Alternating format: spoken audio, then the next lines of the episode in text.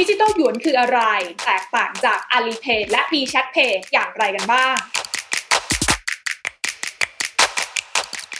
ผมเคยถามกับคนของธนาคารกลางจีนว่าคำว่าไม่ผูกขาดในตลาด คุณวัดกันยังไงเหรอ แบบ guideline เหรอ ถึงจะได้บอกว่าผูกขาดแล้วไม่ผูกขาดสิ่งที่ทางการจีนเห็นก็คือว่า เฮ้ย หลาย ๆ ธุรกรรมที่ทำบนบิตคอยทำบนคริปโตเคอเรนซีเนี่ยเป็นในเรื่องของการเป็นPonzi scheme ซึ่ง Ponzi scheme ว่าไปแล้วมันเป็นแชร์แม่ชะม้อยชัดๆนะเป็นเรื่องการเก็งกำไรคนมาก่อนได้คนมาหลังเสียเปรียบ และนี่คือ Breakthrough รายการที่จะพาทุกคนก้าวข้ามขีดจำกัดทางไอเดียดิจิตอลหยวนคืออะไร แตกต่างจากคริปโตเคอเรนซีอื่น ๆ อย่างไร และที่สำคัญ บทบาทของดิจิตอลหยวนในสังคมจีนจะแตกต่างจาก Alipay และ WeChat Pay เจ้าตลาดเดิมที่อยู่ในจีนอยู่แล้วอย่างไรกันบ้าง Breakthrough วันนี้ชวนคุณสุพัฒน์อัมภัยธนากร หัวหน้าสำนักงานตัวแทนอาวุโสสำนักงานตัวแทนธนาคารแห่งประเทศไทยกรุงปักกิ่ง มาร่วมวิเคราะห์เรื่องนี้กันค่ะ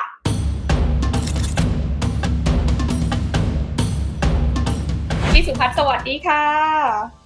สวัสดีครับ ก่อนหน้านี้อย่างที่พี่สุพัฒน์ได้เรียนไปค่ะว่า ทางการจีนเนี่ยเข้าสู่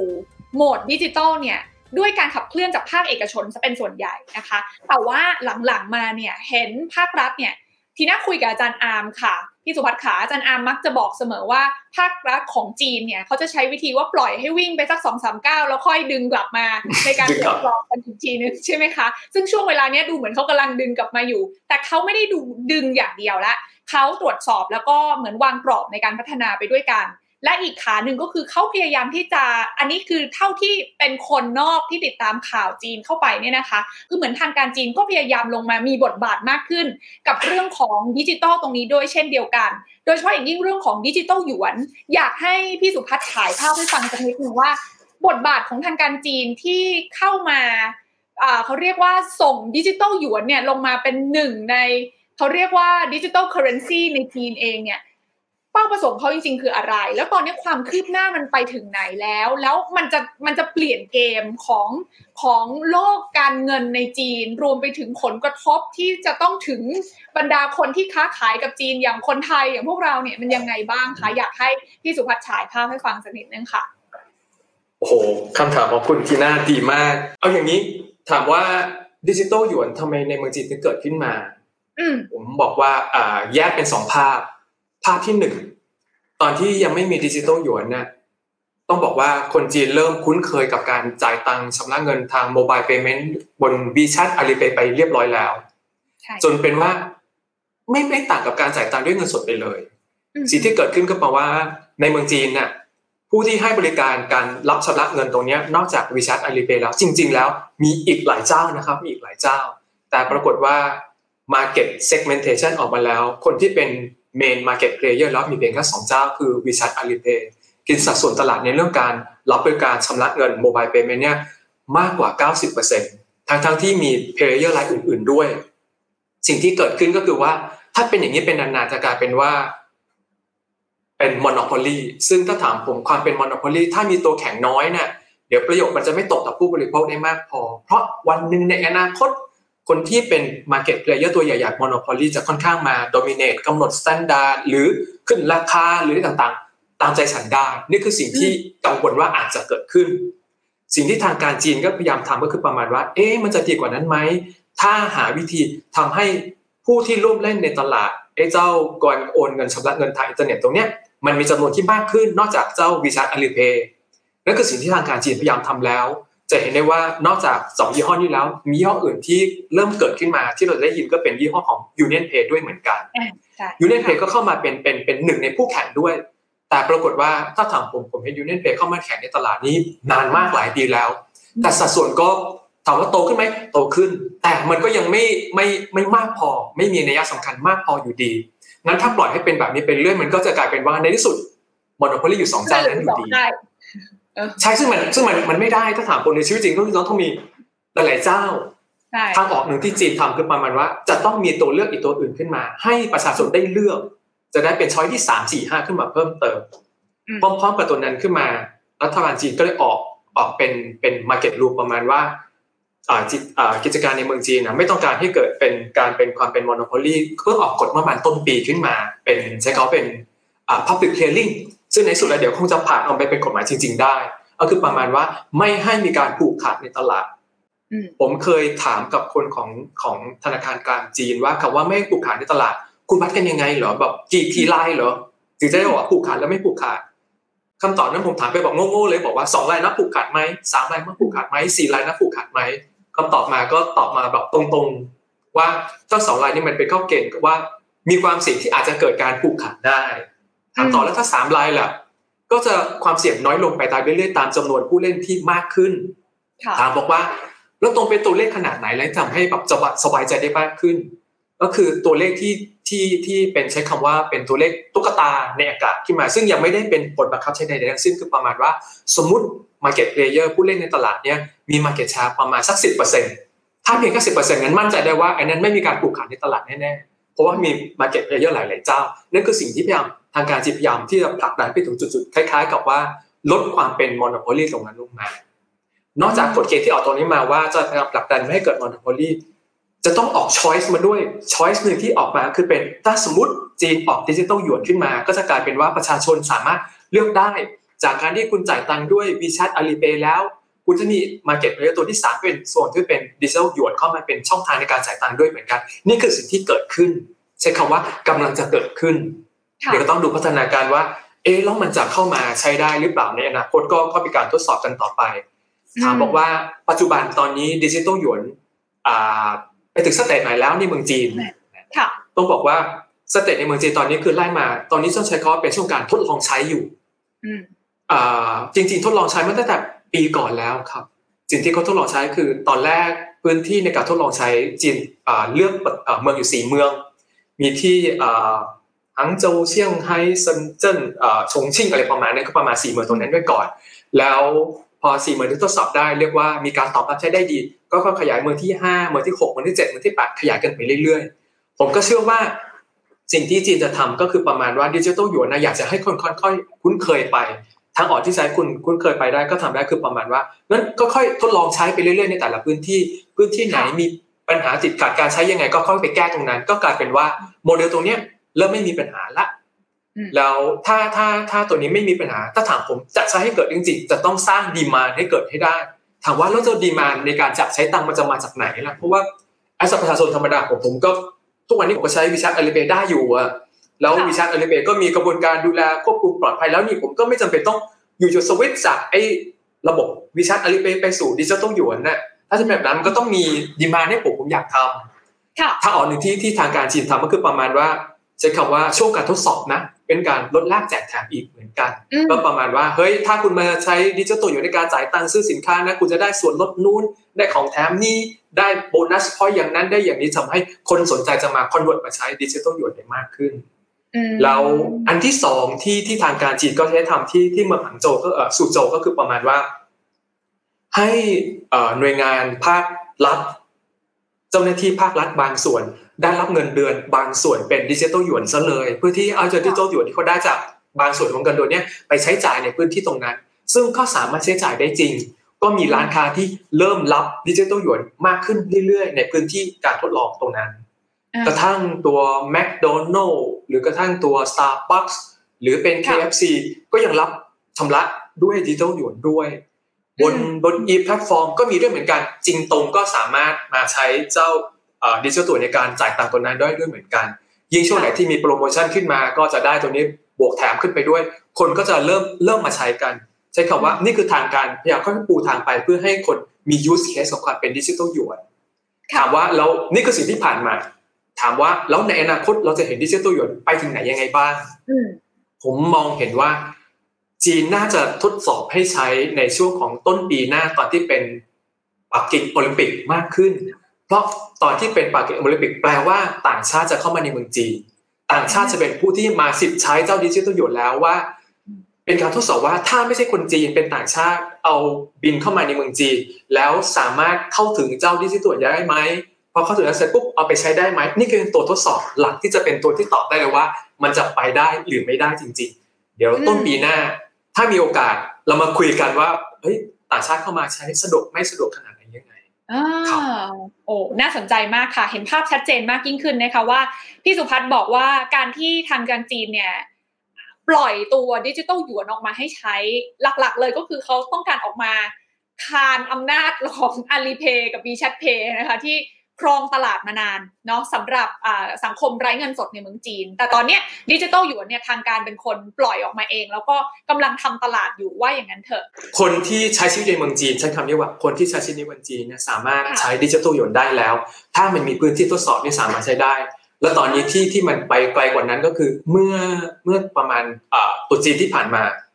เราผมสามารถเอาดิจิตอลหยวนเนี่ยไปกด ATM ออกมาได้เลย เดิมทีไม่สามารถจะต้องไปกดจากบัตรบัตรบัญชีธนาคารตอนนี้ดิจิตอลหยวนเนี่ยสามารถเข้า ATM กดถอนมาเป็นเงินสดได้เลย ซึ่งอันนี้เป็นตัวที่เริ่มทำเห็นในปักกิ่งก็แล้วใช้ได้แล้วด้วยเหมือนกัน ก็ทีนี้ถามว่าก็อยู่ที่ที่ประชาชนแหละว่าเราจะแบบจะจะจะจะสนุกขนาดนี้ในการกระโดดปรับไปลองใช้ดิจิตอลหยวนภายใต้ที่มันมี ก็ก็สามารถทำได้ แต่อย่างที่บอกว่าตอนนี้เป็นช่วงการทดสอบอยู่งั้นพื้นที่ในการใช้จริงมันยังไม่ได้ทั่วประเทศ ยังไม่ได้ทุกร้านค้า ก็คือถ้าจะใช้คือผมต้องพยายามไปหาว่าเอ้ยร้านไหนมีป้ายดิจิตอลหยดถึงจะสามารถใช้ได้ ยังไม่ได้เยอะมากขนาดนั้น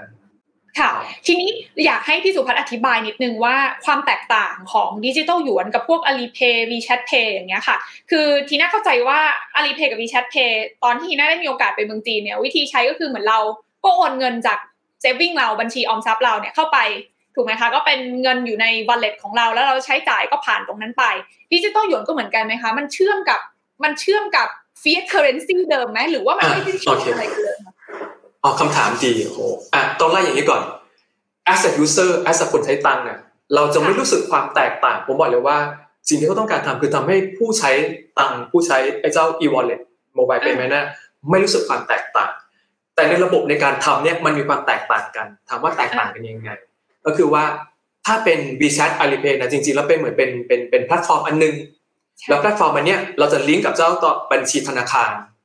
แล้วทีนี้ก็อยู่ที่เราเราจะสามารถ พอมันลิงก์กันเสร็จปุ๊บถ้าจ่ายตังค์ WeChat มาดึงจงดึงตังค์จากเจ้าในบัญชีธนาคารเลย ก็ได้นี่เป็นโมเดลที่หนึ่ง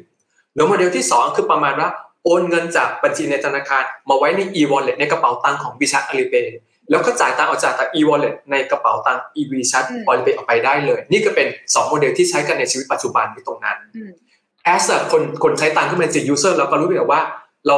เราเห็นเปิดแอปวีชัดแล้วกดตังจ่ายตังไป บางทีเราลืมไปด้วยซ้ำไปว่า เราผูกให้มันมาตังจ่ายตังทาง e-wallet หรือผูกให้มันไปลิงก์ตรงกับเจ้าบัญชีธนาคาร อันนี้คือเราลืมพลาดไปแล้วนี่ด้วยซ้ำเพราะว่าเราความรู้สึกว่าก็จ่ายตังทางวีชัดอาลีเปย์นี่คือสิ่งที่เกิดขึ้นในปัจจุบัน ในงานของดิจิทัลหยวนก็เหมือนกันก็คือว่าก็จะมีแอปอีกแอปหนึ่งซึ่งเป็นแอป eCNY ขึ้นมา นึกว่าแอป eCNY ก็เหมือนกับแอป WeChat เหมือนแอป Alipay คุณก็มีช่องทางเหมือนกับประมาณว่า คุณความสิ่งที่เกิดขึ้นประมาณว่ามันก็จะมีบัญชีธนาคาร สิ่งที่เราทำก็คือต้องเปลี่ยนเงินที่เป็นบัญชีธนาคารที่มันเป็น fiat currency ให้มันเป็น eCNY ใน e-wallet ของ eCNY ตรงนี้ก่อนนั่นคือเวลาเปลี่ยนก็คือก็ไปกดคำสั่ง ลิงก์ไปที่ธนาคารว่าขอคอนเวิร์ตเงินจากร้อยหยวนที่เป็น fiat money มาเป็นร้อยอยู่ที่เป็น eCNY ไว้ใน wallet แล้วจากนั้นก็เอา e-wallet นี้ไปจ่ายตามเดือนทั่วไปได้เลย แล้วภาพที่ผมมองเห็นในอนาคตคือประมาณว่าแอปไม่ว่าจะเป็น eCNY แอป WeChat แอป Alipay ในที่สุดแล้วผมมองภาพว่ามันจะเป็นแค่กับเป็นซูเปอร์แอปนั่นหมายความว่าบนเจ้า WeChat ในอนาคตผมมองภาพเดาว่า ในสุดแล้วก็จะมีสกุลก็จะเป็น eCNY อยู่ใน e-voice อะไรตรงนี้ด้วย ก็แปลว่าแม้ว่าผมจะจ่ายตังค์ด้วย WeChat แต่ instrument ที่เลือกข้างในเลือกไปจ่ายผ่านออกเป็น eCNY ก็ได้ หรือในขณะเดียวกันที่เปิด eCNY ขึ้นมาปุ๊บ ผมก็จะมีกระเป๋าตังค์อย่างนั้นที่เป็นเป็น WeChat ได้ด้วยเหมือนกันกลายเป็นว่าเป็นแอปซูเปอร์แอปที่อยู่ข้างใน เพื่อที่ทำให้ใดๆก็ตามผู้บริโภคไม่รู้สึกความแตกต่างทั้งที่จริงระบบ system ที่ในการสร้างขึ้นมามันมีความแยกแตกต่างกันในระดับนึงพอสมควรค่ะโอเค เห็นภาพมากขึ้นแต่ขออนุญาตถามต่อนิดนึงค่ะพี่สุพัฒน์ถ้าอย่างนั้นน่ะ แปลว่า ECNY มันก็จะทำหน้าที่คล้ายๆกับคริปโตเคอเรนซีเลยปะคะ เหมือนอารมณ์แบบเราเอาเงินไปเพื่อ convert ไปเป็นยกตัวอย่างบิตคอยหรือแบบเหรียญอื่นๆ อย่างเงี้ยค่ะ มันมันมันฟีเจอร์มันเป็นแบบนั้นหรือเปล่าแล้วแล้วคำว่าฟังก์ชันของดุหยวนดิจิตอลเองมันมันแตกต่างกับพวกคริปโตเคอเรนซีอื่นๆ ยังไงคะอ่าได้เลยโหนี่แบบว่าโอ้ดีใจมากที่มีคำถามนี้มา ค่ะไล่อย่างนี้ก่อน เวลาที่เราเป็น fiat money แล้ว convert เป็น ECNY แล้ว ECNY ตัวนี้ไปใช้จ่ายตังค์น่ะถ้าจะมองภาพแล้วมันเอ๊ะมันก็ไม่ต่างเลยกับจากที่ fiat money convert ไปจากคริปโตเคอเรนซีแล้วไปใช้ตังค์ตรงนั้นเลย ถ้าถ้ามอง as a user ใช่ไหมใช่ แต่ as a regulator as a คนที่ดูระบบข้างล่างผมบอกว่ามันต่างกันต่างกันตรงไหน ถ้าเป็นเจ้า ECNY ตรงเนี้ยคนที่อยู่แบ็กอัพข้างหลัง ดูแลระบบตัวอย่างทั้งหมดเป็นธนาคารกลางของแต่ละประเทศ นั่นก็หมายความว่า มันจะมี credit rating ความเป็น sovereignty ความเป็นก็เรียกว่าเป็นเจ้าภาพตรงนั้นก็เป็นตัวธนาคารคือรัฐบาลกลางของแต่ละประเทศตรงนั้นนั่นก็หมายความว่าถ้าเป็น ECNY หรือเป็น e ไทยบาทในอนาคตก็ตามแต่คุณมั่นใจว่าเงินตรงนั้นไม่สูญหายไปไหนแน่ๆเพราะในสุดแล้วคุณสามารถมาไล่เบี้ยจากเจ้าธนาคารกลางหรือรัฐบาลกลางของประเทศตรงนั้นได้แต่คริปโตเคอเรนซีต่างกัน เพราะไม่มีเจ้าภาพที่เป็นตัวกลางในระดับของมันเป็นรัฐบาลหรือรัฐบาลกลาง หรือธนาคารกลาง ถ้าผมผมมองว่ามันเป็นเหมือนกับ ใช้คำว่า เป็นเอกชน ซึ่งเอกชนเนี่ยจะเป็นเอกชนที่ประเทศกอไก่หรือประเทศขอไข่ก็ได้ เรากำลังจะเอาเงินของเรา ไปแลกกับบริษัทเอกชน ประเทศกอไก่หรือขอไข่ เราก็ไม่รู้ แล้วพอเขาให้สินทรัพย์อะไรบางอย่าง เราก็เชื่อว่าสินค้าตัวนั้นน่ะสินทรัพย์ตัวนั้นจะมีค่าเอาสินทรัพย์ตัวนั้นไปใช้ต่อ ถ้าไม่มีปัญหา ไอ้สินทรัพย์ตัวนั้นก็ไปใช้ต่อได้ แต่ที่ที่ผมกลัวถัดมาคือว่า สมมุติไอ้บริษัทกอไก่ บริษัทขอไข่ ซึ่งอยู่บนประเทศไหนก็ไม่รู้ เกิดเขาปิดตัวนี้หายไปขึ้นมาเสร็จปุ๊บผมไม่รู้เลยนะว่าคริปโตเคอเรนซีตัวนี้ผมจะไปเรียกร้องสิทธิคืนมาจากใคร แต่ ECNY หรือ e ไทยบาทหรือเจ้าdigital currency ตรงนี้ที่ไปเป็นดิจิทัลหยวนหรือเป็นดิจิทัลบาทเนี่ย อย่างน้อยเรารู้ว่ารัฐบาลกลาง ธนาคารกลางเป็นเจ้าภาพ ผมมาไล่บี้กับตรงนี้ได้ นี่คือความแตกต่างของความเป็นคริปโตเคอเรนซีกับเจ้าเจ้าดิจิทัลของหยวน อันหนึ่งเป็นคริปโตเคอเรนซีไม่มีเจ้าภาพ คือคนที่เป็นเจ้าของดูแลระบบเป็นตัวตัวบริษัทเอกชน ในขณะที่ถ้าเป็นเจ้าทางทางด้าน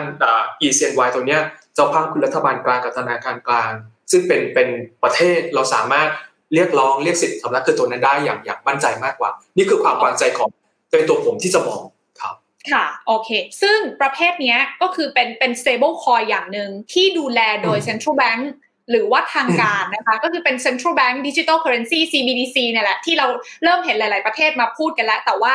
ตัวของทางการจีนเองเนี่ย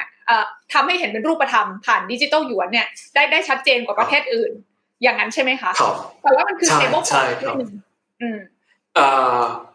ถ้าถ้าไล่ขึ้นมาเนี่ยนิยามที่ IMF เขาเคยเล่าเข้ามาถามว่า ตอนนี้เราจะมีคำว่าดิจิตอลหยวน stable coin cryptocurrency แล้วถามว่าอุ้ยมันมันคืออะไรผมเริ่มผมเริ่มงงแล้วอะมาดูทีละส่วน ถ้าเป็นดิจิตอลหยวนเนี่ย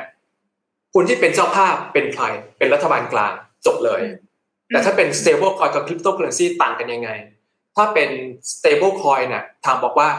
เขาพยายามอ่าอ่า มองว่าอยากจะทำให้มันคล้ายๆ กับความเป็นเป็นดิจิทัลหยวนขึ้นมาเป็นยังไงได้บ้างก็คือว่าดิจิทัลหยวนเรารู้ว่ามันเป็น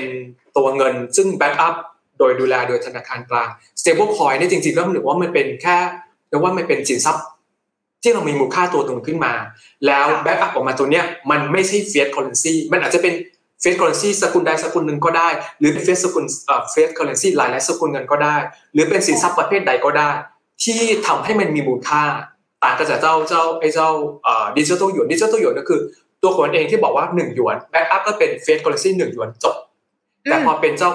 stable coin เนี่ยคือไปหมายว่า อยากจะให้คอยเงินตัวนี้มันมีความ stable ความ stable คือมาจากอะไรล่ะ บางคนจะคุ้นเคยมากกว่ากับการ stable ให้ลักษณะความที่ว่าเป็น backup ด้วยด้วย fiat currency ก็เป็น fiat currency backup บางคนมั่นใจว่าอยากจะเป็นให้มันเป็น stable coin backup ด้วยทองคำก็เป็นทองคำ backup บางคนถ้าจะบอกว่าอยากให้เป็น สินทรัพย์หลักทรัพย์อื่นก็เอาสินทรัพย์หลักทรัพย์อื่นมาเป็น backup stable coin คือเป็นสินทรัพย์หลักทรัพย์อื่นใดๆก็ตามมา backup อันนั้นเป็นลักษณะของความเป็นเป็น stable coin แต่สิ่งที่แตกต่างกันอีกอันนึงก็คือว่าย้ำว่าถ้าเป็นตัว digital currency ของเป็น ECNY เนี่ยคนที่อยู่ข้างหลังคือรัฐบาลกลาง แต่ถ้าเป็น stable coin แม้ว่าจะมี backup เป็น currency backup เป็นทองคำ backup เป็น asset ถามว่าคนที่ดูแลเรื่อง backup ตรงนี้เป็นใคร เป็นเอกชน บริษัทกอไก่ บริษัทขอไข่ประเทศไหนผมก็ไม่รู้ไอันนี้คือสิ่งที่ผมห่วงมากกว่า เพราะคือสมมติอยากจะไปตรวจสอบไม่รู้ไปตรวจสอบยังไง อยากจะไปดูว่าเขาดูแลผมไม่รู้จะดูแลยังไงอันนี้คือความแตกต่างของ stable coin กับเจ้า digital currency ที่ว่าเป็น ECNY พอไปคริปโตเคอเรนซียิ่งไปกันใหญ่เลย เพราะว่าถ้าอย่างตัว stable coin เนี่ยอย่างน้อยเราก็จะมีอะไรซึ่งมันมั่นใจแน่ใจว่าเป็น backup ได้อย่างเต็มที่ได้ตัวของมันเอง ไม่ว่าจะเป็น fiat currency ทองคำ หรือหลักทรัพย์ แต่เป็นคริปโตเคอเรนซีน่ะถ้าถามผมมันเป็นความเชื่อล้วนๆผมเคยเล่าให้ให้เพื่อนๆฟังบอกว่า ผมมองคริปโตเคอเรนซีนี่เป็นเหมือนพระเครื่องคือคือคือพระเครื่องเรา ผมก็ไม่รู้หรอกว่าความศักดิ์สิทธิ์เขามีหรือเปล่า แต่ก็คือได้ยินว่าในวงเนี้ยเขาเขาเช่าพระเครื่องเพราะเขาเชื่อว่ามันมีมูลค่า เชื่อว่ามันมีความศักดิ์สิทธิ์ผมก็เลยเช่าต่อถัดมา แต่ถ้ามองขึ้นมาก็จะเป็นแค่เป็นพระผงเฉยๆเลย ภายใต้ความเชื่อที่ทุกคนที่เชื่อในวงนั้นว่าพระเครื่องนี้มีคุณค่ามีราคา มันไม่เหมือนจับธนบัตรที่ผมจับต้องได้ที่รู้ว่าธนาคารกลางเป็นตัว backup ผมมั่นใจ หรือ stable coin มีทองคำมา backup เออผมมั่นใจจะเป็นคริปโตเคอเรนซีไปเป็นพระเครื่องซึ่งส่งผมผมเริ่มเริ่มไม่แน่ใจ เพราะผมเชื่อว่ามันก็จะมีพระเครื่องที่เป็นของจริง แล้วก็พระเครื่องที่เป็นของปลอมผมกลัวว่าผมจะไปได้พระเครื่องที่เป็นของปลอมขึ้นมา ผมจะไม่เหลืออะไรเลยนั่นคือสิ่งที่ผมกลัวมากกว่า แล้วประเด็นเนี้ยเป็นประเด็นที่ทางการจีนเห็น แบบนี้ด้วยเหมือนกันก็คือว่า เมื่อปีช่วงเป็น 2011 ก่อนหน้านั้นทางการจีนปล่อยให้บิตคอยเข้ามาในเมืองจีนมาเทรดได้ก็เป็นเรื่องปกติเลยไม่ได้ห้ามอะไรเลยครับ แล้วสิ่งที่เกิดขึ้นก็บิตคอยหรือคริปโตเคอเรนซีอื่นที่เข้ามาเทรดในเมืองจีนเนี่ยพอทางการจีนก็คือบอกว่าปล่อยก็มาเทรดแล้วก็ให้มานั่งตามดู สิ่งที่ทางการจีนเห็นก็คือว่าเฮ้ยหลาย ๆ ธุรกรรมที่ทำบนบิตคอยทำบนคริปโตเคอเรนซีเนี่ยเป็นในเรื่องของการเป็นนึกถึงแหมภาษาไทยเราไม่รู้เกิดการหรือเปล่า รู้จักแชร์แม่ชะมอยไหมครับ คือ คือเป็นคือแชร์แชร์แม่ชะมอยแชร์แม่นกแก้ว แชร์น้ำมันแชร์อะไรต่างๆก็แปลว่า คือคนที่เข้าไปก่อน คุณก็มีสิทธิ์ได้ได้ผลตอบแทนตรงนั้นก่อน คนที่มาทีหลังเนี่ย คุณก็ต้องจะอยู่รอดได้ต่อเมื่อคือว่าต้องเอาเหยื่อรายถัดไปเข้ามาทีหลังเพื่อที่เขาจะได้ผลตอบแทนจากเรือรายใหญ่ที่เข้ามา คนที่เข้ามาก่อนได้ผลประโยชน์ไปเรียบร้อยแล้ว นี่คือสิ่งที่ทางการจีนเห็นเขาเรียกว่าเป็น Ponzi scheme ซึ่ง Ponzi scheme ว่าไปแล้วมันเป็นแชร์แม่ชม้อยชัดๆนะซึ่งมันไม่มีการทำกิจกรรมเศรษฐกิจเป็นเรื่องการเก็งกำไรคนมาก่อนได้คนมาหลังเสียเปรียบก็เลยกลายเป็นว่าพอเห็นว่า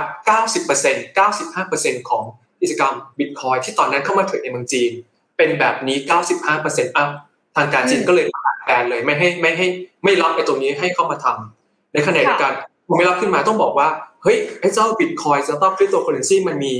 มันมีข้อดีงามของมันนะ ถ้าถ้าคุณทำแบบนี้มาจะให้ไปอยู่โลกสมัยเดิมที่ยื่นเงินกระดาษกระดาษมันก็ไม่ได้ ถามว่าคริปโตเคอเรนซีมันมีข้อดีงามยังไงอะไร ที่ทำให้คนสนใจ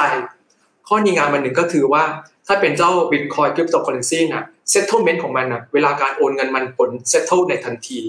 ต่างจากที่สมมติอย่างที่เมืองไทยน่ะเวลาที่เราเอาเช็คไปขึ้นน่ะวันนี้ผมมีเช็คธนาคารกอไก่ไปขึ้นเงิน ถ้าผมเอาเช็คที่ไปขึ้นภายในสิบโมงกว่าจะเคลียร์ลิงอีก ใช่ คือผมต้องมีเงื่อนไขว่าผมต้องเช็คจะไปขึ้นภายใน 11 โมงจะได้ value same day แต่เกิดผมไปเข้าหลัง 11 โมงขึ้นมาปุ๊บอะคุณจะต้องเป็น T บวกหนึ่งได้เป็นพรุ่งนี้จะได้เงินตรงนั้นมา แต่ถ้าเป็นตัว currency on time real time ทันที โอนปุ๊บได้ปั๊บได้จากนั้นไปเลย นี่คือสิ่งที่เกิดขึ้น ก็เลยกลายเป็นว่าคริปโตเคอเรนซีข้อดีของมันบิตคอยน์ข้อดีของมันคือเทคโนโลยีที่มันรองรับทำให้มันสามารถเคลียร์เงิน settle กันได้เร็ว ECNY เข้ามาตอบโจทย์ตรงนั้นด้วยเหมือนกันก็คือประมาณว่าอ๋อรู้แล้วคนอยากได้เพราะความรวดเร็วในการการ clearing นั้น ECNY ก็คือประมาณโอนปุ๊บได้ปั๊บได้เดี๋ยวพ้นในทันทีเหมือนกัน นี่คือสิ่งที่เป็นตัวที่มาว่า เอาข้อดีของตัวนี้มามาใช้ แล้วดูว่าข้อด้อยก็มีอะไร ข้อด้อยคือขาดในเรื่องความหลักทรัพย์ หลักแบนความมั่นใจความน่าเชื่อถืองั้นมาแก้ด้วยความเป็นรัฐบาลกลางการันตีดูแลตรงนั้นไปก็เป็นว่าเหมือนมาตอบโจทย์แก้ปัญหาบอกว่า ก็อยากไปเลยในส่วนที่เป็นคริปโตเคอเรนซีอยากไปเลยในส่วนที่เป็น เป็นเป็นบิตคอยน์ใดๆก็ตามถ้ามันเป็นเทคโนโลยี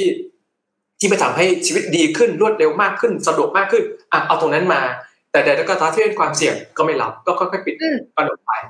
ประมาณนี้โอ้โห สุดยอดเลยค่ะพี่สุพัฒน์เห็นภาพชัดเจนมากยิ่งขึ้นนะคะ รู้จักกับดิจิตอลหยวนเนี่ยมากขึ้นเยอะเลยว่า เอ๊ะมันแตกต่างจาก stable coin แตกต่างจาก cryptocurrency อย่างไรนะคะ แต่อย่างไรก็ดีสิ่งที่พี่สุภัสเล่าให้ฟังกันมาเนี่ย ตอนนี้ทางการจีนเนี่ยพยายามจะผลักดันนะคะให้เกิด use case ให้มากที่สุดในจีนเองก็คือ ถ้าในมองในมุมของตลาดจีนเข้าใจว่าสิ่งที่เราจะเห็นก็คือน่าจะคล้ายๆว่า อีกหน่อยคนจีนก็คงจะมี wallet สักสามกระเป๋า มี ECNY มี Alipay มี WeChat Pay อันนี้ที่น่าเข้าใจถูกหรือเปล่า แล้วก็สลับใช้กันไปแล้วแต่ว่าที่ไหนให้โปรโมชั่นดีกว่ากันที่ไหนรับอะไรมากกัน หรือมุมของพี่สุพัฒน์ประเมินว่าทางการจีนเขาจะเล่นแบบ ให้คนส่วนใหญ่ market share ส่วนใหญ่ของ e-wallet ในจีนเนี่ยเทมาที่ ECNY หมดเลย พี่สุพัฒน์ประเมินว่าอันไหนมันมีโอกาสเกิดขึ้นได้มากกว่ากันอ่าโอเคงั้นผมขอภาพฉายภาพจริงที่เกิดขึ้นตอนนี้ก่อน ภาพจริงที่เกิดตอนนี้ก่อนเนี่ยสมมติเอาเป็นเมื่อเมื่อสักสามปีก่อนก็ได้ WeChat ก็จะเป็นแอปแอปหนึ่ง Alipay ก็จะเป็นแอปแอปหนึ่ง UnionPay ก็เป็นแอปแอปหนึ่งเวลาที่ผมไปร้านค้า สมมติผมเปิดแอป WeChat ขึ้นมา ผมก็ต้องไปสแกน QR code เฉพาะ QR code ที่เป็น WeChat ถ้าผมใช้กระเป๋า Alipay ผมก็ต้องไปสแกน QR code ที่เป็น Alipay ถ้าผมใช้แอปของ UnionPay ผมก็ต้องไปสแกนแอปของ UnionPay กลายเป็นว่ากลายเป็นสามกระเป๋าสามสามสาม QR code นั่นคือสิ่งที่เกิดขึ้นจริงในในในชีวิตเมื่อเมื่อใช้คำว่าเมื่อสักสองปีก่อนก็ได้เพราะจากผมผมมีความรู้สึกว่าเอ๊ะมันมันไม่สะดวกนะ ต่อตัวตัวผู้บริโภคเองเพราะผมกลัวผมสับสนเอง อันที่หนึ่ง นะเดี๋ยวกันอันที่สองคือตัวร้านค้าต้องมานั่งตั้งป้ายสามสี่ป้ายมันมันดูน่าสับสนไหมอะกลายเป็นว่าทางการจีนเขาก็เด็ดขาดมากคือแสดงว่าฉลาดดีกว่าเขาก็จะมีเป็นซูเปอร์แอปตัวตัวหนึ่งเป็นเขาเรียกว่าเป็น Unicode ไม่ว่าคุณจะเป็นแอปของเป็น WeChat เป็นแอปของ Alipay หรือเป็นแอปของ UnionPay หรือเป็นแอปของ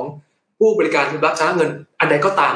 มันรวมเป็นแอปแอปหนึ่งขึ้นมาเลยเป็น QR code แอปอันหนึ่งเป็นจะเป็น universal เขาเรียกว่าเป็น Unicode universal code เนี่ยก็เรียกเป็น Unicode กลายเป็นว่า แค่ตั้งป้ายป้ายเดียว ไม่ว่าคุณจะเป็นแอปตัวไหนเป็น WeChat Alipay UnionPay หรือยี่ห้อใดก็ตามมาสแกนตัวนี้ใช้ได้ในทันทีนั่นกลายเป็นว่า ถ้าไม่มีดิจิตอลหยวนขึ้นมา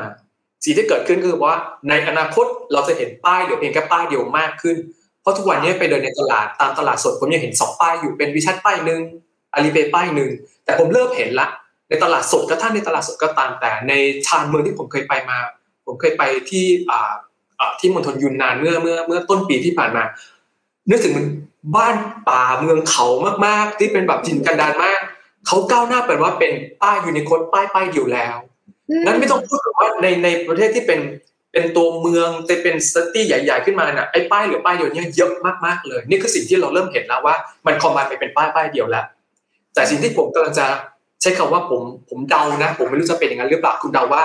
ถ้าเป็นแบบนั้นขึ้นมา ก็จะมีป้ายที่เป็นหนึ่งป้ายเป็นสำหรับป้ายที่เป็นยูนิโคดของวีซ่าอะไรเป็นทุกอย่าง รวมกันเป็นหนึ่งป้าย แต่อีกป้ายป้ายนึงจะเป็นป้ายสำหรับเจ้า e c n y ถามว่าสองป้ายมันต่างกัน ก็เพราะว่าถ้าเป็นป้ายเจ้า Unicode ตรงนั้นนะมันเป็นป้ายที่คุณลิงก์กับกระเป๋าตังค์ในบัญชีของคุณในในบัญชีเงินฝากของคุณไปเลยโดยตรงขึ้นมาตรงๆไปเลย ลิงก์กับพัสดุเป็น fiat money แต่เป็น e c n y เนี่ยมันเป็นการต้อง convert ก่อน จากเจ้า fiat money ให้เป็น e c n y ก่อน นี่มันมันมันต้องเป็นสลับกันขึ้นมาก็เลยทำให้เฮ้ย งั้นเป็นแต่ถ้าถามผม instrument มันไม่เหมือนกันแต่เป็น WeChat Alipayกับเจ้า UnionPay อื่นๆน่ะมันจะเป็น fiat money ในการจ่ายตังค์แต่พอเป็นเจ้า ECNY ตัวนี้ปุ๊บจะไปจ่ายด้วย ECNY เป็นดิจิทัลหยวนกลายเป็นว่ามันเป็นสอง instrument ผมเลยเดาว่าน่าจะเห็นสองป้าย QR code เว้นแต่ว่าในอนาคตจะมี somehow ที่เขามั่นใจว่าคนไม่งงละไม่สับสนละงั้นก็ combine ให้เหมือนเป็น Unicode แค่ป้ายป้ายเดียวผมว่าเทคโนโลยีมันสามารถทำได้ แต่ช่วงตัวแรกเนี่ยผมกำลังเดาว่า ถ้าผมเป็นทางการจีน ใช่ก็ถ้าผมเป็นทางการจีน ผมต้องทำให้เกิดความแตกต่างนั้นก่อน ไม่อย่างนั้นถ้าไม่มีความแตกต่าง คนก็จะไม่เปลี่ยนมาใช้ e c n y ก็จะใช้กับชีวิตที่เป็นอยู่ในปัจจุบัน ก็ต้องก็ต้องผลักให้คนรู้จักไอ้ตัวนี้ขึ้นมาก่อน พอคนเริ่มใช้จนติดใจจนใช้งานจนคุ้นเคยเรียบร้อยแล้วอะความสะดวกเดี๋ยวเราคอมไบป้ายเป็นป้ายเดียวกัน ผมเดาว่าน่าจะเป็นทิศทางอันนั้น แต่จริงหรือเปล่าเดี๋ยว เราค่อยมาดูกันค่ะ โอเค นั่นคือในเชิงของ use case สำหรับคนจีนเองนะคะ เอ๊ะแอบถามนิดนึงครับตอนนี้ถ้าเราช้อปปิ้งในอาลีบาบานี่เราจ่ายด้วย eCNY ได้ยังคะ หรือว่ายังต้องใช้จื้อฟูเปาหรืออาลีเพย์จ่ายอยู่คะตอนนี้ถ้าเป็น WeChat Alipay นะยังในช่วงการทดสอบอยู่ แต่คนที่สามารถใช้จ่ายได้จริง ๆ แล้วเป็นจิงตง .com ครับ jd.com เป็นเว็บไซต์ออนไลน์ตรงนั้น ถ้าเป็น JD คุณคุณได้แบบโอ้แล้วถ้าถามผมนะ ในแง่ของ e-commerce platform เอาง่ายๆเป็นเจ้าเขาเป่ากับเจ้าจินตง ค่ะโอ้ส่งของได้เร็วมาก เร็วจนแบบผมให้คะแนนเต็มไม่ทัน เออจริงจำได้ค่ะ เคยสั่ง เคยสั่งโทรศัพท์มือถือจากจินตงค่ะ ตอนประมาณสักเที่ยงคืนครับ ประมาณแปดโมงเช้าตื่นลงมาโทรศัพท์มารออยู่ข้างล่างแล้วงงมากหน้าประตูประมาณนั้นเลยก็กลายเป็นว่าถ้าถามบนก็นี่คือข้อดีของการที่มี Market Player ผู้แค่ผู้ร่วมเล่นในตลาดเยอะๆ พอมากมากหลายเขาก็จะคอมพิวซึ่งกันแล้วกันผลประโยชน์ก็ตกกับผู้บริโภค ก็เลยกลายเป็นว่าอะณตอนเนี้ยตัวที่เป็นเขาไปเป็นหัวหลักที่จะผลักดันให้เขาใช้ e-CNY บน e-commerce platform ตอนนี้เป็น JD.com คือจินตงเนี่ยเป็นตัวหลักที่ใช้แน่ๆ ถ้าคุณมีคุณสามารถใช้ได้เลย ทุกวันนี้ถ้าผมจะซื้อของทางจินตง .com ด้วย e c y ผมสามารถทำได้โอเค แต่ว่าแพลตฟอร์มอื่นๆกำลังทดลองอยู่ใจะทดลองดูครับโอเคค่ะ ซึ่งก็จริง ๆ แล้วเนี่ยจากที่พี่สุพัฒน์เล่าเราจะเห็น 2 เรื่องออกมาจากเรื่องออกจากเรื่องของที่พี่สุพัฒน์ฉายภาพให้เราเห็นตรงนี้ก็คือจริง ๆ แล้วเนี่ยการที่รัฐบาลเขาบังคับให้รวม QR code กันเนี่ยเป็น unique code unique QR code เนี่ยก็ทำให้เขาเข้าถึง Data ของบรรดา transaction ที่ผ่านกระเป๋าของจือฟู่เป่ากับ WeChat อยู่แล้วนะคะ แต่ว่าแน่นอนมันยังไม่ใช่ขาของฝั่ง ECNY ECNY ตอนนี้สิ่งที่พี่สุพัฒน์พูดก็คือจริง ๆ แล้วมันมันเป็นมันเป็น digital currency เลยมันมันอาจจะคนละอินสตูเมนต์กันเลย คนละวิธีการแลกเปลี่ยนเงินจากต้นทางกลับเข้าไปมันก็ยังไม่เหมือนกันวิธีการใช้อันนี้ต้องแล้วแต่และว่าเขาจะไปทำการตลาดในเมืองจีนให้ร้านค้า ให้บรรดาแพลตฟอร์มต่างๆ เข้ามารับกันได้มากน้อยขนาดไหนเพราะฉะนั้นในมุมของคนจีนเองหลังจากนี้ก็น่าจะยังเห็นภาพของการใช้หลาย ๆ กระเป๋าแบบเนี้ยควบคู่ไปด้วยกันก่อนถูกไหมครับครับคิดว่าเป็นอย่างนั้น แต่ทีนี้ในมุมของคนนอกบ้าง อย่างที่พี่สุพัฒน์เล่าย้อนกลับไปนิดนึงค่ะ ที่บอกว่าเดี๋ยวโอลิมปิกฤดูหนาวที่ปักกิ่งที่จะเกิดขึ้นช่วงต้นปีหน้าเนี่ยเขาจะ launch digital currency แล้วก็ดูซิว่าต่างชาติจะเข้ามาใช้ได้มากน้อยขนาดไหน ไอ้มิติที่ทางการจีนเขาอยากจะตั้งเป้าให้ไอ้ตัว ECNY เนี่ยมันเป็น global digital currency เลยเนี่ย มันมีโอกาสเกิดขึ้นมากน้อยขนาดไหน แล้วเราเองในฐานะที่เราเป็นต่างชาติที่จะทำมาหากินกับคนจีนนะคะ เราต้องเรียนรู้อะไรจากเรื่องนี้บ้างและผลกระทบที่จะมาถึงเราเนี่ยมันมันจะมีอะไรบ้างคะพี่พี่สุพัฒน์ค่ะครับงั้นผมขอแยกตอบเป็นสองส่วน ส่วนที่หนึ่งก็คือประมาณว่าเอเรา เราต้องเตรียมตัวยังไงกับมันก่อนส่วนที่สองคือแล้วไอ้ตัวตัวดิจิทัลหยวนเนี่ยในสุดแล้วมันจะไปวาวาใช้กันมากน้อยขนาดไหนในในระดับระดับนานาชาติคำถามนี้ผมเคยถามกับคนของทางธนาคารกลางจีนที่เป็นคนคิดเรื่องนี้เองโดยตรง สิ่งที่เขาตอบมาก็บอกว่าสิ่งที่เขาต้องการตั้งใจทำเจ้า e c n y เนี่ยเป็น domestic use ตรงนี้ก่อน พอผมถามต่อว่าเขาว่า domestic use ของคุณเนี่ยหมายความว่าถ้าจะไปแช่ต่างประเทศได้ไหมเขาก็ไม่กล้าตอบมันชัดๆมากนะเอาเป็นว่าเขาบอกว่าเขาต้องการตั้งใจคือสำหรับ domestic use การใช้เป็น domestic use นั่นก็หมายความว่า คนจีนอยู่ในเมืองจีนใช้ได้ คนต่างชาติที่เข้ามาในเมืองจีนใช้ได้เขาจะพยายามทำ facility ทุกอย่างอำนวยความสะดวกทุกอย่างให้สามารถใช้ตรงนี้ได้ในจีนได้อย่างเต็มที่ ก็นี่คือสิ่งที่ที่เกิดขึ้นก็หมายความว่าพอพอโอลิมปิกปีหน้าต่างชาติเข้ามา ก็จะสามารถใช้ตัวนั้นได้ ไม่ได้ไม่ได้ยากลำบากอะไรเลย แต่ถามบอกว่าการที่จะเอาเจ้าเอา ECNY นี่ไปใช้ที่ต่างประเทศได้มากน้อยขนาดไหนถ้าถามผมตอนนี้มันเป็นเรื่องของก็เหมือนกับว่าถ้าผมมีเงินดอลลาร์ที่เป็นเป็นเป็นธนบัตรดอลลาร์อยู่ในมืออยู่ในเมืองไทย ผมเอาเงินดอลลาร์นี่ไปใช้ในประเทศ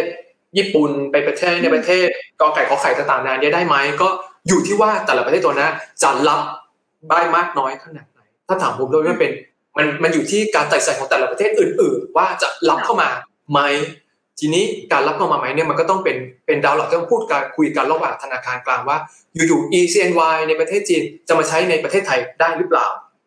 หรืออยู่ ECNY ในประเทศจีนจะไม่ใช่ประเทศกอไก่ขอไข่ประเทศอื่นได้หรือเปล่าประเทศกอไก่ขอไข่จะยอมตรงนั้นไหมไอ้นั่นก็ต้องไปนั่ง คุยกันต่อละทีนี้ตัวที่ผมพยายาม raise issue ขึ้นมาที่ที่แอบกังวลเองก็คือประมาณว่า ผมกลัวภาพมันจะเป็นเหมือนอย่างเจ้า WeChat Alipay ซึ่งเขาไม่เคยถามลูกเลยตั้งแต่ day one เขาก็บอกว่าเขาจะมาใช้ในเมืองไทยเนี่ยคือคือคือเขาบอกว่าเขาบอกว่าเขาเป็น domestic use นะรองรับสำหรับคนจีนที่อยู่ในประเทศจีน แต่อย่าลืมคนจีนเขามาเที่ยวในต่างประเทศ แล้วคนจีนเขาก็จ่ายตังค์ตรงนั้นได้ด้วย เขาก็บอกว่าเขาเอาตรงนั้นมาจ่ายได้ได้ด้วยเหมือนกันในสักความเป็น WeChat Alipay แต่สิ่งที่เกิดขึ้นระบบที่อยู่ข้างหลังก็คือประมาณว่า คนจีนในประเทศจีน ถือเจ้า WeChat Alipay มาตัดจ่ายตังค์ในประเทศไทยภาพอาศัย user มีความว่ามันจ่ายตังค์ตรงนั้นได้ แต่ในระบบที่เรารับทั้งหมดทั้งหมดจริงๆแล้ว ไม่ใช่ระบบที่เรารับคือประมาณว่า แม้จะตัดในเมืองไทยก็ตามแต่รายการทุกอย่าง transaction เกิดในเมืองจีนอยู่เลย ก็คือไปตัดในอี WeChat Alipay ในเมืองจีนและเสร็จสรรพเรียบร้อยแล้วsummary ในแต่ละวันว่า อ่าเป็นเท่าไหร่แล้วค่อยโอนเงินตรงนั้นมาให้ที่เมืองไทย นี่เป็นภาพที่อยู่เป็น system ที่อยู่ข้างหลังก็กลายเป็นว่าต้องแยกภาพระบบที่อยู่ข้างหลังกับความความรู้สึกของ user มันต่างกัน user มีความรู้สึกเอ๊ะกูใช้ได้กูใช้ได้ แต่ในแง่ของระบบจริงๆแล้วมันไม่ได้ออกมาก็คือยังอยู่ในต่างประเทศตรงนั้นไป ก็เลยกลายเป็นว่ามันมีภาพความเบลอตรงเนี้ย ผมเลยคิดว่าเราอาจจะนะครับอาจจะเห็นว่า e c n y ไปใช้ในประเทศอื่นเหมือนแค่กับที่เป็น WeChat อะไรไปตรงนั้นใช้ได้ เพราะ system ทุกอย่างตัดแล้วก็เคลียร์เรื่องในในประเทศจีน แล้วพอท้ายที่สุดสิ้นวันก็โอนเงินกลับไปที่ประเทศตรงนั้น ไป ก็เลยคิดว่าอาจจะได้เห็นภาพตรงนั้นได้ แต่ถ้าถามผมผมอยากจะเห็นสเกลที่มากกว่านั้นไอ้นี่มันเป็นเหมือนกับ เป็นเหมือนกับเป็นอะไรก็แล้วเป็นเป็นเป็นเป็นเป็นเหมือนมัดมือชกก็ได้หรืออะไรก็ได้ที่มันเป็นเป็นซ่อนอยู่ข้างใน แต่มันจะสวยมากกว่านั้นก็ประมาณว่าจูงมือกันเลย บอกกันตกลงกันเลยว่าอีเซนไลไปใช้ประเทศกอไก่ขอไข่ได้ไหมนั่นต้องเป็นว่าธนาคารกลางของแต่ละประเทศมานั่งคุยกันว่า เข้ามาได้ไหมเข้ามาได้ในระดับไหน มีวิธีการดูแลควบคุมกันยังไง แลกเปลี่ยนกันยังไงอะอันนี้ต้องต้องมานั่งติดตามกันตรงนั้นต่อไปค่ะ แล้วในฐานะที่พี่สุพัฒน์เป็นตัวแทนของธนาคารแห่งประเทศไทยอยู่ที่ประเทศจีนตอนนี้เนี่ยมีโอกาสเกิดขึ้นขนาดไหนคะสำหรับการที่เราการที่ประเทศไทย ธนาคารกลางของไทยเนี่ยจะเปิดรับ ECNY เพราะก็ต้องยอมรับว่า คนจีนเขาเยอะไงคะกำลังซื้อเขาก็มหาศาลนะคะ เดินทางเข้ามาทีเนี่ยอย่างปัญหาเรื่องของ Alipay WeChat มันก็หลีกเลี่ยงไม่ได้เพราะมันคือความสะดวกของเขาคนไทยพ่อค้าแม่ขายเราก็อยากได้ตังค์อะ เพราะฉะนั้นเราทำยังไงก็ได้ให้ได้ตังค์เขามา ระบบหลังบ้านคนอาจจะยังไม่ค่อยเข้าใจมากนัก แต่แน่นอนว่าถ้าภาพใหญ่ทางธนาคารแห่งประเทศไทยได้เห็นเทรนด์แล้วว่ามันมีโอกาสจะพัฒนาไปในแนวทางนั้นได้ ไม่แน่ใจว่าในมุมของพี่สุพัฒน์เองนะณปัจจุบันเรามีการธนาคารแห่งประเทศไทยเนี่ยเรามีการเตรียมความพร้อมเรื่องนี้ขนาดไหนคะขออนุญาตไล่ตอบจากมุมมองของความเป็นธนาคารประเทศไทยว่า เราอยากจะสร้างระบบหลังบ้านทุกอย่างที่รองรับกิจกรรมการเศรษฐกิจให้ได้ การรับชำระเงินการโอนเงินต่างๆให้ได้ ก็คือภาคธุรกิจ real sector คุณทำงานของคุณไป แต่ถ้าเป็นเรื่องการโอนรับตังมาเดี๋ยวเราจะพยายามเอื้อโดยทำให้คุณสามารถทำกิจกรรมติดต่อซื้อขายกันได้ โดยที่คุณได้รับเงินได้โดยถูกต้อง ไม่มีความเสี่ยงนั่นคือสิ่งที่เราอยากจะทำทำให้เกิดให้ได้ นี่ถามบอกว่า แล้วในประเด็นที่เป็น e c n y e ไทยบาทมันจะมีการข้ามกันต่างๆนานากันยังไงไหมต้องคำตอบบอกว่า ณตอนนี้แบงก์ชาติไทยกับแบงก์ชาติจีนได้คุยกันเรื่องนี้อยู่เหมือนกัน อยู่ในเรื่องการหาลือเตรียมการว่าเราจะมีโอกาสใช้คำว่าหาลือเตรียมการว่ามีโอกาสขนาดไหนที่เราจะทำให้การไหลไหลแลกเปลี่ยนเงิน ระหว่างจีนกับไทยในความที่เป็น e CNY กับ e ไทยบาท จะเป็นไปได้ได้มากน้อยขนาดไหน เพราะทุกวันนี้ถ้าเป็นในเรื่องของ fiat money มันสามารถทำได้กันแล้ว เราก็จะไปอีก step หนึ่งว่าถ้าเป็น e ล่ะอิเล็กทรอนิกส์เป็น e-CNY e ไทยบาทได้ไหมกำลังอยู่ในช่วงการหารือกันอยู่ ซึ่งตอนนี้เดิมทีเนี่ยเราประเทศไทยของเราตั้งแต่ปีก่อนแล้วครับ เรามีการทำในส่วนที่เป็นการทดลอง phase ทดลองระหว่างไทยกับฮ่องกงกันก่อนเป็นพื้นที่เล็กๆ เพราะไทยเราก็เล็กๆฮ่องกงก็เล็กๆ เรามาทดสอบกันว่าเป็นถ้าเป็น central bank digital currency cross border เนี่ยสามารถทำกันได้ไหม ก็ปรากฏว่าก็ทำกันได้ พอเราทำสเกลกันเล็กๆตรงนี้ได้แล้ว ตอนนี้เราเริ่มขยายละปาร์ตี้ที่เดิมมีแค่สองเจ้า ตอนนี้กลายเป็นสี่เจ้าแล้ว ก็จะมีไทยจีนแผ่นดินใหญ่ มีฮ่องกงแล้วก็มีคนนึงเข้ามาก็เป็น BIS ถามว่าคือพอเข้ามาแล้วเป็นยังไงคือประมาณนะถ้าเดิมทีสมมติเอาแบบเอาอย่างง่ายๆเนี่ยสมมุติว่าวันนี้ไทยจะคุยกับจีนตรงๆ ผมแอบคิดพวกเราแอบคิดว่ามันเหมือนกับ เด็กไปต่อรองกับผู้ใหญ่ เรากลัวว่าอำนาจในการต่อรองมันจะไม่ไม่ไม่ไม่เท่าเทียมกัน มันจะดีกว่านั้นไหมถ้าถ้าคุยกันเป็นแพลตฟอร์มที่มีหลายๆเจ้า มีหลายๆปาร์ตี้จะทำให้ทุกคนมีสิทธิ์มีเสียงที่เท่า ๆกันกัน บนพื้นฐานความสามารถที่เท่าเทียมกัน เราอยากได้เป็นแบบนั้น ไม่อยากให้เป็นใครว่า ใครเป็นพี่ใหญ่แล้วมา dominate เราไม่อยากให้เป็นภาพแบบนั้นนี่เราก็เลยเกิดไอ้ไอ้แพลตฟอร์มตัวนี้ขึ้นมาเรียกเป็นเอ่อ Embridge CBDC ก็เป็นโครงการที่เราคุยระหว่าง3 4เจ้าตรงนี้กัน ก็ตอนนี้เรากำลังหาช่องทางกันอยู่ว่า ถ้าจะมีการโอนเงินข้ามกันระหว่างประเทศจะทำกันได้ไหมน่าน้อยขนาดไหน ก็ด้วยหวังว่าสิ่งที่ที่ผมไม่รู้กันว่าในสุดเราจะไปถึงขนาดไหน สิ่งที่โทรให้เราย้ายคือประมาณว่า ถ้าจะมีรายการโอนเจ้า e c n y กับ e ไทยบาทข้ามประเทศกันได้เนี่ย กระบวนการตรวจสอบกำกับดูแล ความมั่นใจ privacy ในเรื่องของข้อมูล มันจะต้องสามารถตกลงกันได้ ที่พอใจกันทุก ๆ ฝ่าย แล้วระบบเทคโนโลยีก็ต้องเป็นเทคโนโลยีที่ประมาณว่าทุกๆฝ่ายสามารถใช้เชื่อมโยงกันได้ลักษณะความเป็นจะดีมากถ้าเป็น interoperable นั่นหมายความว่าไทยก็มีระบบของไทย จีนก็มีระบบของจีน แต่เราสามารถเชื่อมต่อกันได้ ไม่ได้หมายความว่าไทยจะต้องไปใช้ระบบของจีน หรือจีนจะต้องมาใช้ระบบของไทยคือก็ต่างคนต่างก็จะเป็น unique เป็นตัวของตัวเอง แต่เรามีระบบที่มาเชื่อมโยงกัน สามารถ interface และต่อโยงกันได้ เราอยากให้เป็นภาพแบบนั้น ซึ่งตอนนี้เรากำลังพยายามทำกันตรงนั้นอยู่ ทีน่าเชื่อว่าถ้าเกิดขึ้นได้จริงเนี่ยน่าจะเป็นประโยชน์มากสำหรับคนที่มีการค้าขายนะคะกับทางการจีนนะคะและเชื่อว่าเม็ดเงินมันคงจะสะพัดเข้ามาในระบบเนาะเพราะก่อนหน้านี้มันหลายส่วนมันอาจจะอยู่นอกระบบไปเยอะนะคะ กลับเข้ามาสู่ในระบบกันมากยิ่งขึ้นนั่นเอง insight ต่างๆ เหล่านี้นะคะสำหรับใครที่อยากจะหาข้อมูลเพิ่มเติมเนี่ยเข้าใจว่าพี่สุพัฒน์เองก็เป็นหนึ่งในทีมที่ให้ข้อมูลกันเป็นประจำเหมือนกันนะคะ กับทางด้านของศูนย์ข้อมูลเพื่อธุรกิจไทยในจีนนะคะ หรือว่า ThaiBizChina นั่นเองตอนนี้ก็ชวนมาเปิดเพจกันอยู่ใน Blockdit้วย แล้วก็มีข้อมูล insight เชิงลึกนะคะ ของทีม research นะคะที่ทำงานอยู่ในพื้นที่ประเทศจีนนะคะ คอยมาแชร์อินไซต์ให้เราฟังกันว่าตอนนี้คนจีนกำลังมองบ้านเรายังไงนะคะ คนจีนเทคโนโลยีนวัตกรรมการก้าวเข้าสู่ดิจิทัลอีโคโนมีนะคะ อย่างที่พี่สุพัฒน์บอกเราเอง ถ้าอยากตามเขาให้ทันก็จำเป็นเหมือนกันที่จะต้องเอเข้าใจองค์ประกอบตรงนี้แล้วก็ปรับตัวให้ทันนะคะ เพราะฉะนั้นแล้วเหมือนอย่างที่พี่สุพัฒน์มาเล่าแบบนี้ละค่ะ เข้าไปหาข้อมูลเตรียมกันไว้ได้เลยนะคะ ซึ่งวันนี้ทีน่าเชื่อว่า อ้โห ข้อมูลอินไซต์จัดแน่นอัดเต็มนะคะ ยังไงมีโอกาสเดี๋ยวทีน่าจะชวนพี่สุพัฒน์มาช่วยเล่านะคะ แชร์ประสบการณ์ดีๆ แชร์ข้อมูลดีๆ แบบนี้กันใหม่ วันนี้ขอบพระคุณพี่สุพัฒน์มากๆเลยนะคะ ขอบคุณมากครับสวัสดีครับ กดติดตามลงทุนแมนพอดแคสต์ได้ทุกช่องทาง ทั้ง Spotify, SoundCloud, Apple Podcast, Podbean และ b l o k d i t